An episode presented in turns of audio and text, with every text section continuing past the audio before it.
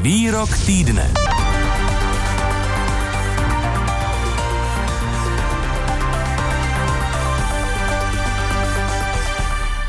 Koaliční vláda Petra Fialy z ODS získala důvěru ve sněmovně. Ještě před hlasováním mluvil též současný lídr opozice, ale také bývalý premiér a šéf hnutí Ano Andrej Babiš.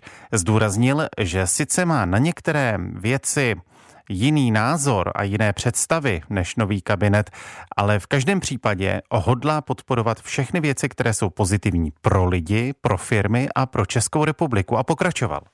Můžete se spolehnout, že budeme, jak jsem to slíbil, konstruktivní opozice. Nám záleží na tom, aby naši země prosperovala, naši lidi se měli dobře a já myslím, že to je společný cíl a já vám za to děkuji, pan premiére. To byla tady ukázka z vystoupení Andreje Babiše, šéfa hnutí Ano ve sněmovně. Po telefonu se k nám přidal politolog Miloš Gregor z Masarykovy univerzity. Dobré odpoledne. Hezké odpoledne. Jak hodnotíte Babišovo vystoupení ve sněmovně před vyslovením důvěry nové vládě? Ten styl? To vystoupení bylo zajímavé z toho pohledu, že Andrej Babiš se vlastně za poslední měsíc, měsíc a půl, řekněme, eh, téměř úplně odmlčel. Eh, Jel si vlastně jenom nějakou svoji už eh, započatou prezidentskou kampaň, nebo minimálně tak se prezentoval, to znamená nekonfliktně, nekriticky, řešil hlavně sám sebe a možná lidi jako společnost, ale k nově vznikající vládě se eh, nevyjadřoval. To za něj dělala zejména Alena Šverová a Karel Havlíček a možná někteří další poslanci ano. Tohleto vystoupení bylo zvláštní nebo jiné v tom, že vlastně to byl první moment, kdy velice silně, velice ostře kritizoval nově vznikající vládu, Snažil se uh, vykreslit to své bývalé působení na postup premiéra nebo ministra financí jakožto velice úspěšnou éru uh, pro Českou republiku, což je logické a asi by to udělal každý, kdo by byl v jeho kůži, no a velice kritizovat uh, připravované nebo vládní program, se kterým vláda šla žádat do poslanecké sněmovny o podporu. Takže v tomhle tomu to bylo zajímavé, nicméně bylo to zajímavé třeba i v tom, že ačkoliv eh, Petr Fiala jako nový premiér byl schopný svůj proslov s představením toho vládního programu vměstnat do půl hodiny, tak Andrej Babiš jakožto opoziční politik, který se k němu měl v úzovkách pouze vyjádřit, řečnil hodinu a půl téměř. Používá Andrej Babiš opoziční, dáli se to takto říci, nový jazyk či vystupování opozice zkrátka změnil retorický styl nebo zbylo něco z jeho role premiéra? Eh, já si dovolím odpovědět trošičku oklikou. Eh, my, když si vzpomeneme na éru eh, Andreje Babiše jakožto premiéra, tak on velice často, byť byl ten, který mohl ovlivňovat dění v republice na politické scéně, protože měl sice menšinovou vládu, ale společně s SPD a KSČM kolikrát měli silnou většinu, tak se stále stavil do role toho, který vlastně nemůže za problémy, zbyli mu tu po předchozích vládách, nemůže je nějak ovlivnit a vlastně byl ve vládě, ale sám tak trošičku v opozici, která se pořád k něčemu vymezovala. Nyní, eh, jakožto čistokrevná opozice, když to řeknu nadneseně, může opravdu jenom kritizovat a myslím si, že uplynulé týdny nejenom z úst Andreje Babiše, protože jsme se řekli, že příliš aktivně nekomentoval, ale zejména ostatních představitelů hnutí ANO ukázali, že opozicí budou velice tvrdou, velice kritickou a můžeme spekulovat, co si představují oni sami pod pojmem nějakou konstruktivní opozicí. Zatím to byla zejména velice silná kritika. Je Andrej Babiš srozumitelný ve svých vystoupeních v poslední době i významově, když v době svého premiérství se totiž občas stával terčem vtipů pro zoufalou větnou vazbu nebo jazykovou nesrozumitelnost či komolení slov? Tohle to eh, samozřejmě o Andreje Babiše zůstává. Eh, je to, je, je to postarší pán, takže nemůžeme čekat, že by najednou se výrazně přeučil své mluvě. Je to vlastně takový možná jeho signifikantní znak, charakteristika, kterou si s ním občané spojují, takže ta mluva u něj je stejná. I během toho projevu se dopustil řady až úsměvných momentů, kdy eh, u adresy lomítko četl jako děleno, eh, což jsem slyšel poprvé a věřím, že spousta posluchačů také. A to jsou spíš jen takové úsměvné, úsměvné momenty, které nějak nezabra, nebrání tomu, abychom rozuměli, co chce říct. Nicméně ten projev on z velké části četl a jak byl ten projev dlouhý, bylo vidět, že ho ani nebaví číst, spíš ho jen tak v úzovkách oddrmolil, že pravděpodobně to byl projev, který mu napsal někdo jiný, ale to mohlo pomoci i té srozumitelnosti, protože eh, pokud mi někdo ten projev napsal, napsal ho v logických eh, větných konstruktech, eh, byl plynulý, byl čes, česky správně, tak to pomohlo té srozumitelnosti. Možná kdyby Andrej Babiš sám mluvil emotivně, bez nějaké přípravy, tak by to bylo horší, ale co se týče toho projevu poslanecké sněmovně, tam naopak bylo znát, že je velice uh, promyšleně strukturovaný. A kdyby pan Babiš mluvil z patra, nebylo by to, řekněme, lepší pro jeho příznivce a voliče? Ptám se na to, koho vlastně oslovuje a zdali se jeho vystupování mění třeba v souvislosti s možnou kandidaturou na prezidenta. To jsou dvě různé věci. Jedna věc je, že přiznejme si, kdo sledoval živě přenos poslanecké sněmovny, to bylo pravděpodobně několik novinářů, politologů, ale z široké veřejnosti moc občanů asi nemá čas sledovat nebo chuť sledovat takovéto projevy, takže k ním se dostanou pak zprostředkovaně, ať už na sociálních sítích nějaké útržky, anebo skrze média. A v tu chvíli je vlastně jedno, jak přesně to Andrej Babiš říkal v poslanecké sněmovně, protože občané se o tom dozví z těch sociálních sítích, z těch přepisů. Co se týče eh, role Andreje Babiše jakožto někoho, kdo by chtěl kandidovat na prezidenta pravděpodobně, tak on by měl uh, se snažit vystupovat jako sjednocujícím dojmem, pardon.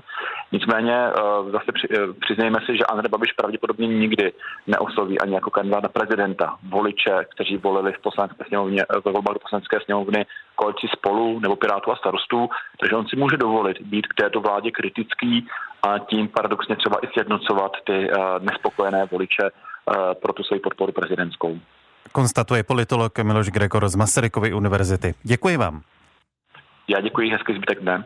A na už řečené naváže Jiří Pehe, politolog a ředitel New York University Prague. I vám dobrý den.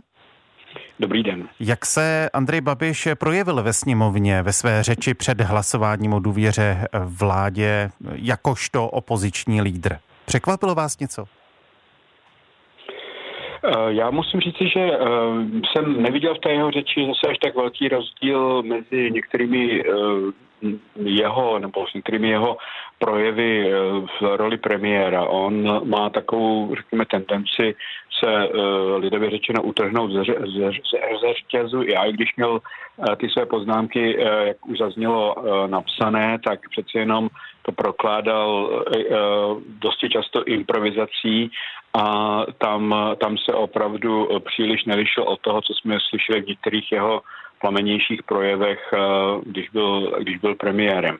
Myslím si, že um, on mm, eh, samozřejmě asi ví, že pokud by chtěl kandidovat na prezidenta, tak musí být v těch svých projevech umírněnější a vstřícnější, ale on těžko snáší kritiku eh, toho svého působení čele vlády, takže vlastně velkou část toho projevu nevěnoval vůbec tomu vládnímu prohlášení, ale především obhajobě svojí vlastní vlády.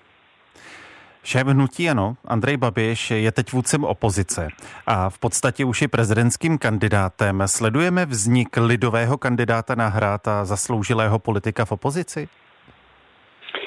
Andrej Babiš by se jistě do té pozice rád uh, situoval. Uh, nevím, ale jestli se mu to Eh, podaří, přeci jenom on je poměrně ostře vymezen, definován politicky eh, po těch čtyř letech eh, v roli premiéra a bude mít opravdu, bude to mít opravdu těžké překonat těch zhruba 20%, které by potřeboval od toho, řekněme, od té podpory v případném prvním kole, kdy ho asi podpoří těch zhruba 30% voličů ano, a, ale do těm 50% potřebuje další 20%. A tam samozřejmě bude pro, mě, pro ně poměrně těžké sbírat ty další voliče.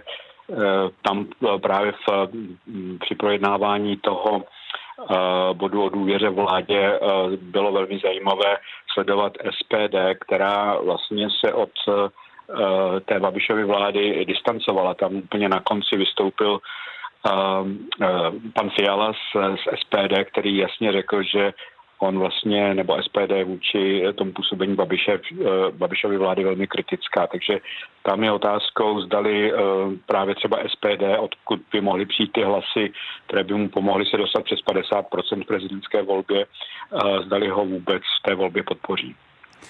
Kdo může být hlavním cílem jeho kritiky, která by mohla, mohla třeba získat těch 20%, o kterých, o kterých mluvíte. Je to současná vláda, nebo to může být spíš systém, senátoři, poslanci?